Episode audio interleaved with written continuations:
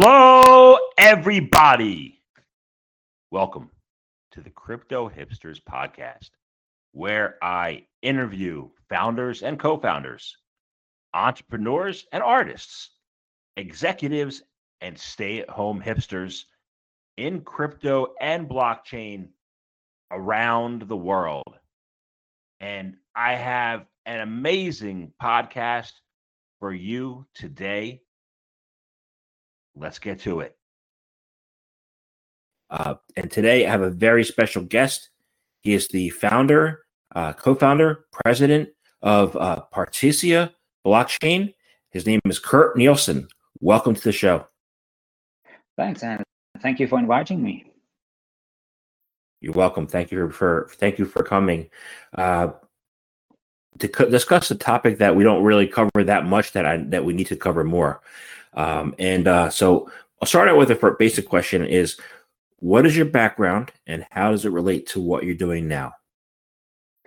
Yeah, let's. So I'm actually an economist uh, in, in my profession as an economist, and I was doing my PhD on market design and game theory when I discovered uh, what they were doing in, in computer science and on MPC, multi-party computation that's sort of the starting point for, for, for me since MPCs was basically solving a basic assumption in economics that if you have like a trusted third party, you could tell that third party everything and you could basically make a better uh, allocation of resources in the economy by having that third party sort of dictating what people should do in, in their best interest.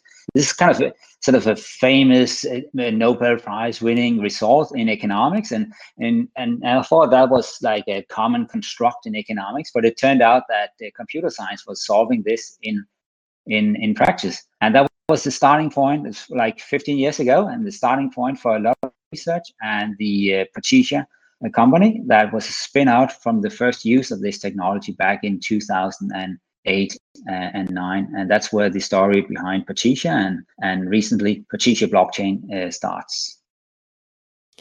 So what is the Partisia blockchain foundation and what are some of the current initiatives um, that you're involved with Yes, so, so it, goes back a, a, long time. So we were the first one who actually used uh, MPC uh, multi-party computation in, in practice, uh, and we have developed the, the technology further and used it uh, and uh, matured the technology. So it's become like a million times faster since the uh, initial use, which is, has opened up for a lot of new use cases, like using this as a new sort of infrastructure for for data in in general. Uh, and recently, uh, uh, we take this uh, infrastructure and uh, launch it as a public blockchain. So we set up a foundation in Switzerland, like you know the uh, like other projects like uh, Ethereum, like Cardano, like many other projects uh, that is run by a non or governed by a non-profit organization out of Switzerland that has that locked purpose to to launch and, and further develop the, the, the infrastructure.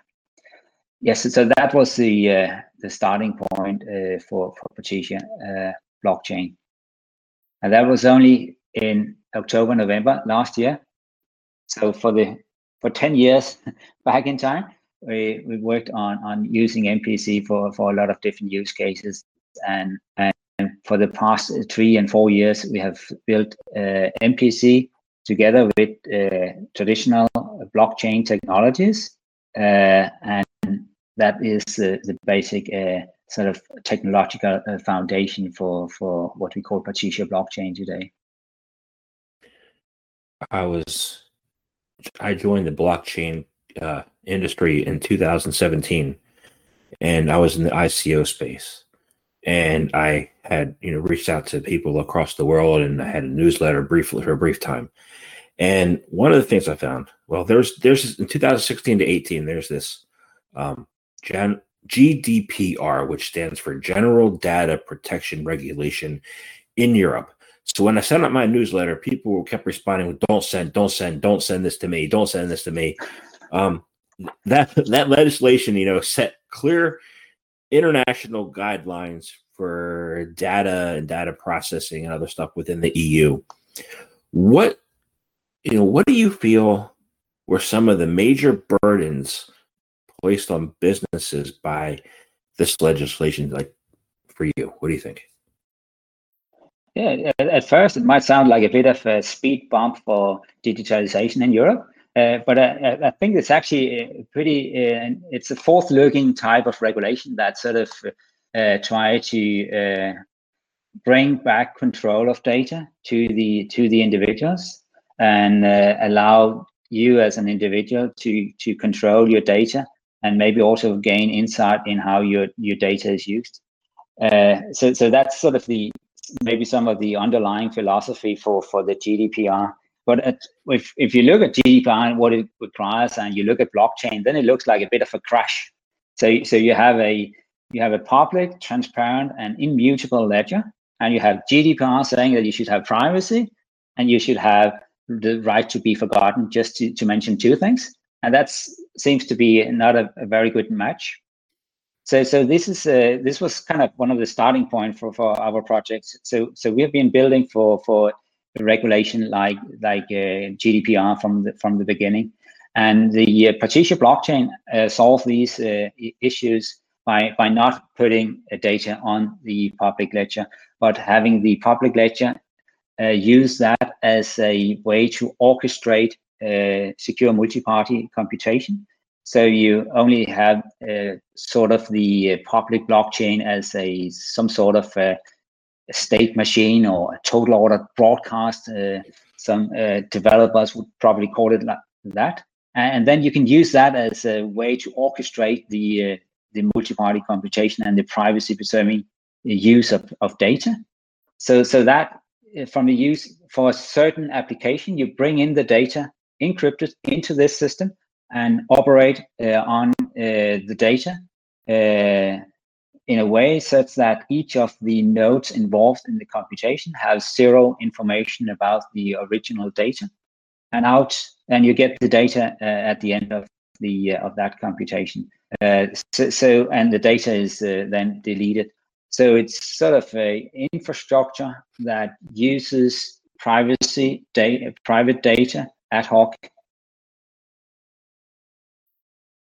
that's one way to to to describe it uh, at least. So so the the whole attempt uh, from what we're doing is basically to create an alternative to the uh, traditional approach uh, when you want to create value out of data. You try to kind of bring data together, build even larger data silos or data lakes in order to gain more insight, and replace that approach with an infrastructure and create the infrastructure in a way such that the owners of the data, it could be citizens, it could be companies that can bring the data in without giving, without sharing the data, but bring the data in in encrypted form and uh, and the infrastructure uh, is then uh, sort of uh, dictated to, to, to use the data in a, in a certain way, uh, scripted to do so. Yeah. So I understand what you said about the data and infrastructure and the creation. I understand that. The GDPR, however, created business problems, didn't it? Like major business problems in Europe. What were some of those major business problems? Yeah, yes. So uh, to some extent, if you look at the GDPR, it was, it's not that different from what you had before, especially not if you look at the, the German data regulation uh, before GDPR, then it's not that different from the from what you have in GDPR. Though the main difference is probably the enforcement and the size of the penalties, and, and that is a big change because that's simply align antitrust with data breaches. So you have the same uh, sort of frames for how much you can penalize uh, companies for for antitrust uh, actions uh, as well as data breach actions and, and that sort of uh, is is a is a serious cost uh, to take into account as as a company uh, that you have this risk. So so the awareness of the the data regulation, which is not that different, as I mentioned, than what it was before, is just uh, more uh, it's it's more uh, critical today. So say I'm a data company. Say I'm a medium-sized data company in Denmark, right? And um, I'm conducting business overseas in Asia and the US, and I'm providing them with, you know, metrics or, um, you know, products or services or, you know, whatever. Um, what are some of the antitrust things that I needed to, as that business owner, needed to look out for under the GDPR that I wasn't aware of looking out for that would have cost me my business? Yes. So, uh, so the it might be easy to to if you just bring in your existing solutions that develop for Asian market or, or the US market, just bring them into to Europe without any sort of changes. You might likely break uh, some rules in the GDPR, and then you have the risk of facing these like uh, huge penalties. So so so that's the the issue. Uh, but but you can go the other way around. So so that's you can bring a, an EU uh, system to the US or to Asia because because it's kind of a hierarchy like that. So you have the strongest privacy regulation in in Europe. Although I mean you you see this uh, other places. You have uh, California having somewhat uh, similar requirements. In Brazil, you have something that that looks like this, and as well as in in Japan. So so it, it's sort of spreading uh, this idea about uh, regulators coming in, protecting uh, the individual's uh, uh, data. Whether that is good for, for business or not, or not, I mean that's uh, I mean it's it's it's definitely open up for a new type of uh, business solutions, and that's kind of what we are uh, what we are bringing to the market. So, so the infrastructure that that is built into a solution like Partisia blockchain uh, solve all the GDPR requirements. And if if do, in doing so, you can actually turn it uh, around and you can include even better data, even more personal data into your solutions. But you just have to go by the pass by the the individual citizens or companies and get and and uh, get their consent uh, for the use of these data. But if you do so, then you actually have a, a very sort of a close connection. You, you might actually connect directly to, to the end users that you are really looking for, that you're doing all the big data analysis and all the token, or the uh, cookie information and trying to sort of guess who people are and what they like. You can actually create a direct uh, connection with the end users. Uh, so to that extent, I think it's actually sort of paving the, the way for a more sort of egalitarian uh, approach to the digitalization and the, the internet economy. So providing data to the end users directly, um, so that would improve that would improve um, the problems or um, that were caused from a data controller perspective. Yes. So for the data controller, uh, the uh, that's that's those are the parties that is regulated by the GDPR. They have to fulfill all these uh, requirements because they control, uh, operate directly on on the data. Uh, and if, if you look back at the Partisia blockchain and the multi-party computation, uh, you actually have a solution where each of the nodes involved in the computation uh, compute on uh, zero knowledge, provable, and no information, basically. So you can, by mathematical proof, you can show that there is no information. So it is, in GDPR terms, uh, completely anonymous uh, information. So in, in that sense, you actually you're actually not part of GDPR any longer. so so that's the uh, that's maybe some of the prospect for, for this type of technology is that uh, if you if you process data this way, you you you maybe not even part of uh, GDPR. But but this is still this remain to be confirmed uh, by lawyers and by uh, data uh, regulators uh, in in Europe.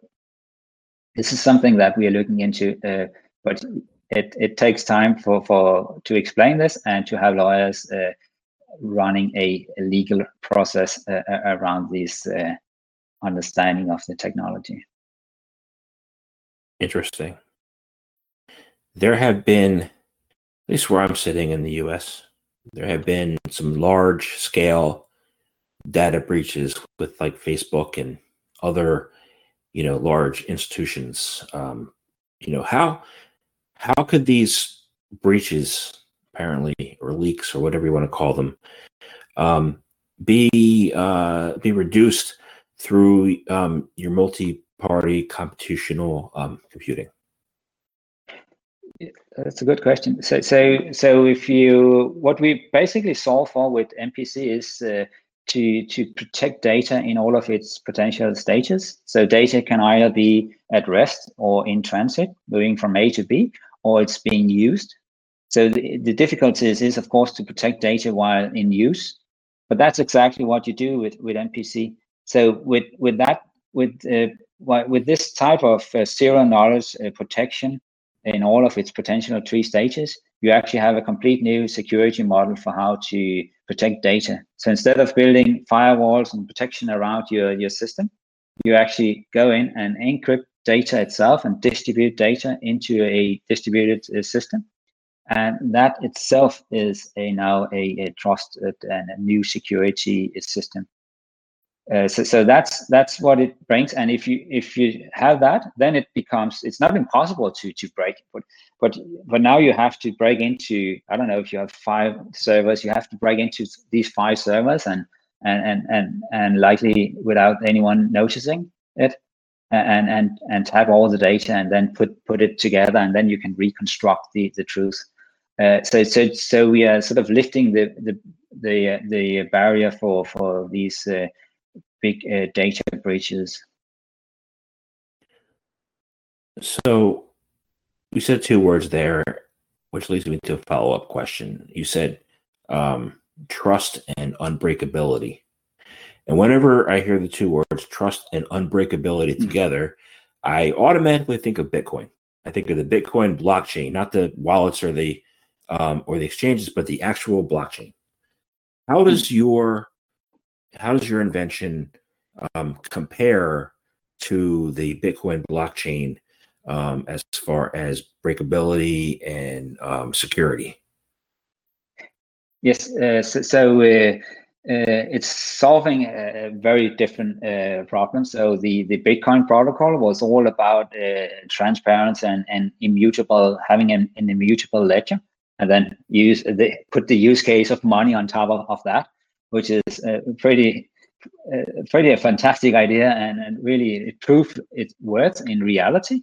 And this uh, this uh, the longest chain system with the consensus uh, it, it really works. It's it, it's it's consumed tons of energy. That's not a good thing but but it's uh, it it's it works. It solved the security issues and and, and has shown that it, it do so in practice so, so if we if we, if we look at the MPC, then it, that's all for, for privacy. So that's all about keeping privacy uh, encrypted, and it it actually goes back even even uh, further. Uh, so so this has been like a holy grail in in uh, computer science for the past uh, 40 years uh, to solve this problem because it's it's it's exactly opening up for a completely new paradigm of, of, of how you can protect systems.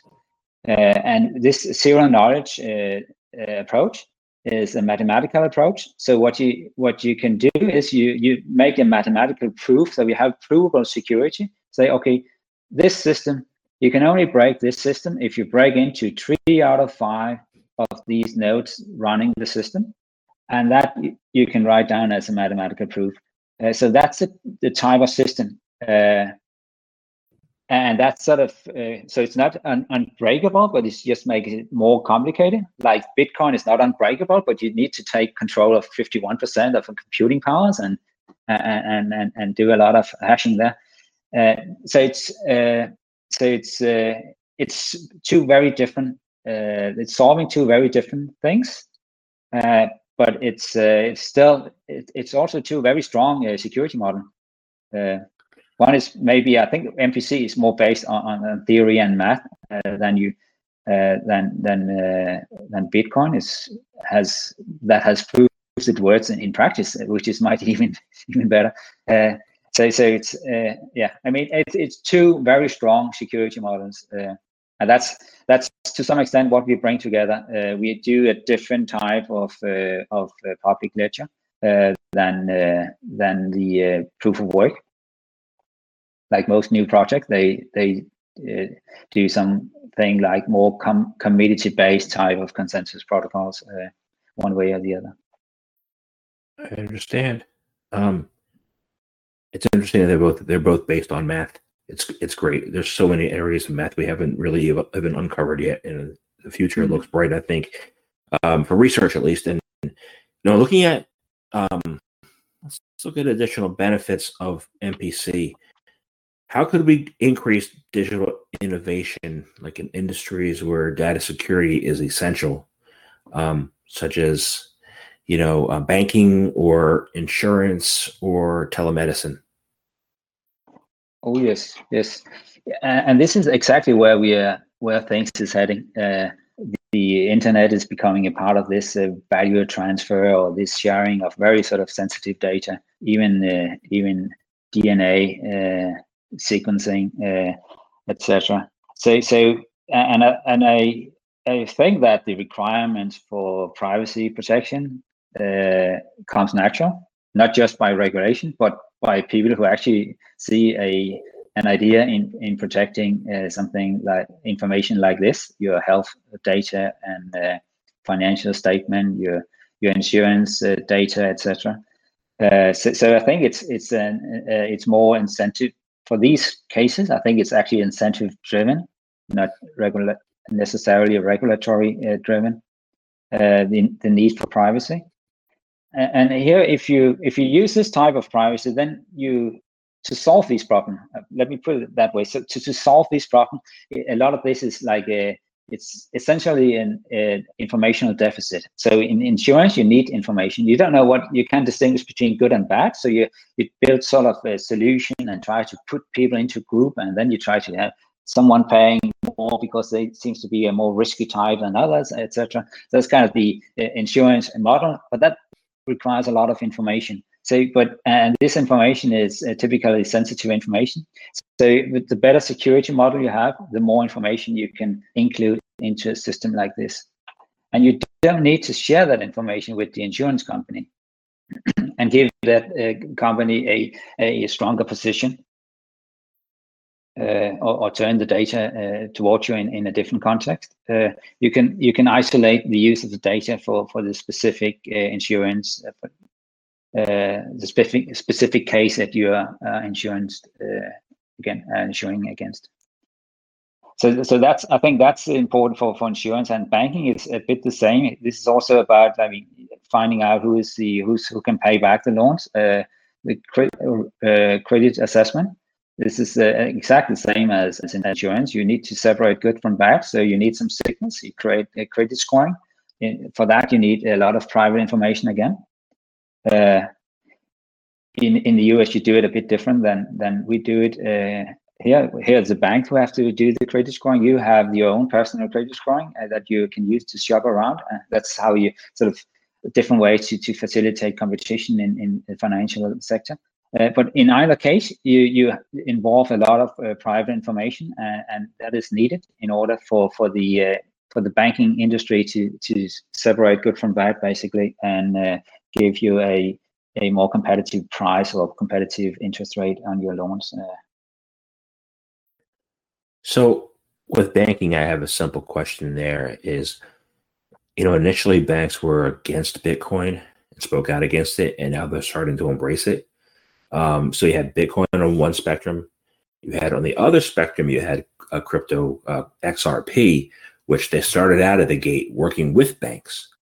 So, mm-hmm. how do you see your company positioned between the two extremes, um, and how how would you benefit, or how you know, banks, or how would they be, you know, not benefit them? Where where do you lay uh, lie in that spectrum? Yeah, that's a that's a good question. So so we actually are uh, placing ourselves sort of in between. So we the uh, the way we organize the computing nodes is a, in, in a semi-permissioned way. So it's uh, we you, and we want to create a market for trust. So how, how do you do this? So we have that when you come in as a node operator, you get whitelisted uh, to run a certain uh, jobs, and then you have to tell the world who you are, and you get assigned a trust score, which is reflecting uh, your performance and and if there has been any issues uh, uh, during your operation of, of that node. And then you will be able to sort of benefit, make profit based on your trust, based on your perceived trust by the market. So we turn trust into a part of, of the commodity you sell as a node operator. So that's very different from from from a uh, from a permissionless uh, blockchain. It's more like a traditional uh, digit, uh, internet economy where you have scorings and taxi drivers is rating the the passengers and the passengers is rating the taxi drivers, etc. You have some kind of a trust uh, scoring uh, uh, part of that of these two-sided markets. and here you have another two-sided market with node operators on one side and and and users of these applications or applications on the other side. Uh, so, so we're trying to to do the same. However, it's it's open for anyone to come in and and, uh, and run nodes, and if they if they have a low trust score uh, at the end, hopefully uh, the market will uh, react to that. I I like that concept of trust score, and you you meant you just mentioned low trust score. Um, you know, I'm looking at the the world of, of media right now as I'm getting more involved and you know, breaking out of echo chambers seems to be a narrative out there, seems to be a common worldwide issue. Um, and how would uh, you've created something called Instars, right? Um, and um, so I want to ask about that and the trust and, and trust scores together. How would that launch um, help content creators break out of big, big tech's socially engineered algorithms um, and allow people to have greater uh, digital freedom, I guess, and trust? Uh, yes, uh, I have to. So, so we we was uh, we was uh, building the infrastructure that is used by Instars, uh, and the uh, team behind Instar is actually part of this uh, Partisia blockchain. So, so we have collaborated with with another team that uh, that basically found us, uh, and we help them building the infrastructure for for for Instars, which is a, a, a social network built together with a uh, with a data exchange, social network and data exchange built together somehow. Uh, so so it's it's it's to looking maybe looking towards a, a future sort of a data market, and it's it's it's do exactly this thing about using MPC to to reclaim control of private data. Uh, and you, so you as a user have your data control on your mobile phone, and when someone uh, requests your data, you actually become part of an MPC computation uh, and if there's a match, you can sell your data to that uh, data requester. So that is an example of how you can sort of uh, create transparency about how data is used. And you can, so that's one thing about the algorithm. You can create transparency about the algorithms used, and you can at the same time protect the data that goes into the algorithm. So, uh, uh, and if you can do both of these, both create transparency about how you, the data is used, as well as uh, not really sharing data, but just putting data to use with zero knowledge computation. Then you have uh, solved a uh, a lot of uh, things at the same time. So, how would you think that? I guess it would, but how do you think that creating um, greater privacy, data controls as a private person would improve trust of the overall, you know, system or market. Yes, so uh, I would expect that you would have more trust to a uh, system. Let's say this is uh, instars.com. They are sort of an, an intermediator. Uh, so you you can I think better trust them because they don't have your data. They there's no way that they can uh, use your data uh, and and sell that uh, for some other purposes. Uh, they have to uh, have to tell you exactly how these data is used. So so So you don't have to trust uh, the company or the people. You have to. You can look directly into the uh, smart contracts that is uh, dictating what data is used for. Uh, so I would expect that this is uh, what builds was what builds trust. Excellent, excellent. Um, so this has been an eye-opening conversation for me. I'm beginning to understand data privacy better in the EU and around the world, and um, it's we're going to continue to learn and grow. So I asked for to um, my last question is how can people find out more information about you, about what your company does, about what you do? Um, how can they do that?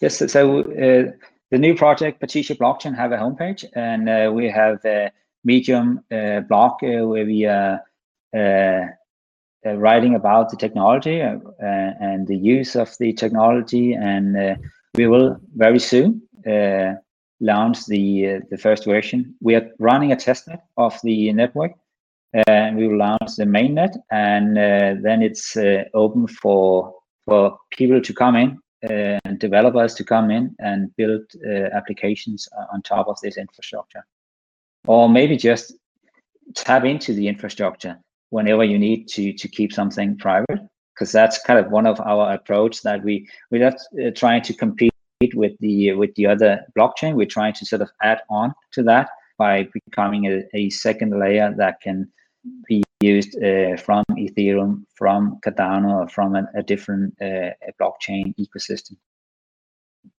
So, so you can read a lot about that uh, on the uh, on the homepage and the the Medium post. I think this is uh, where the most information is.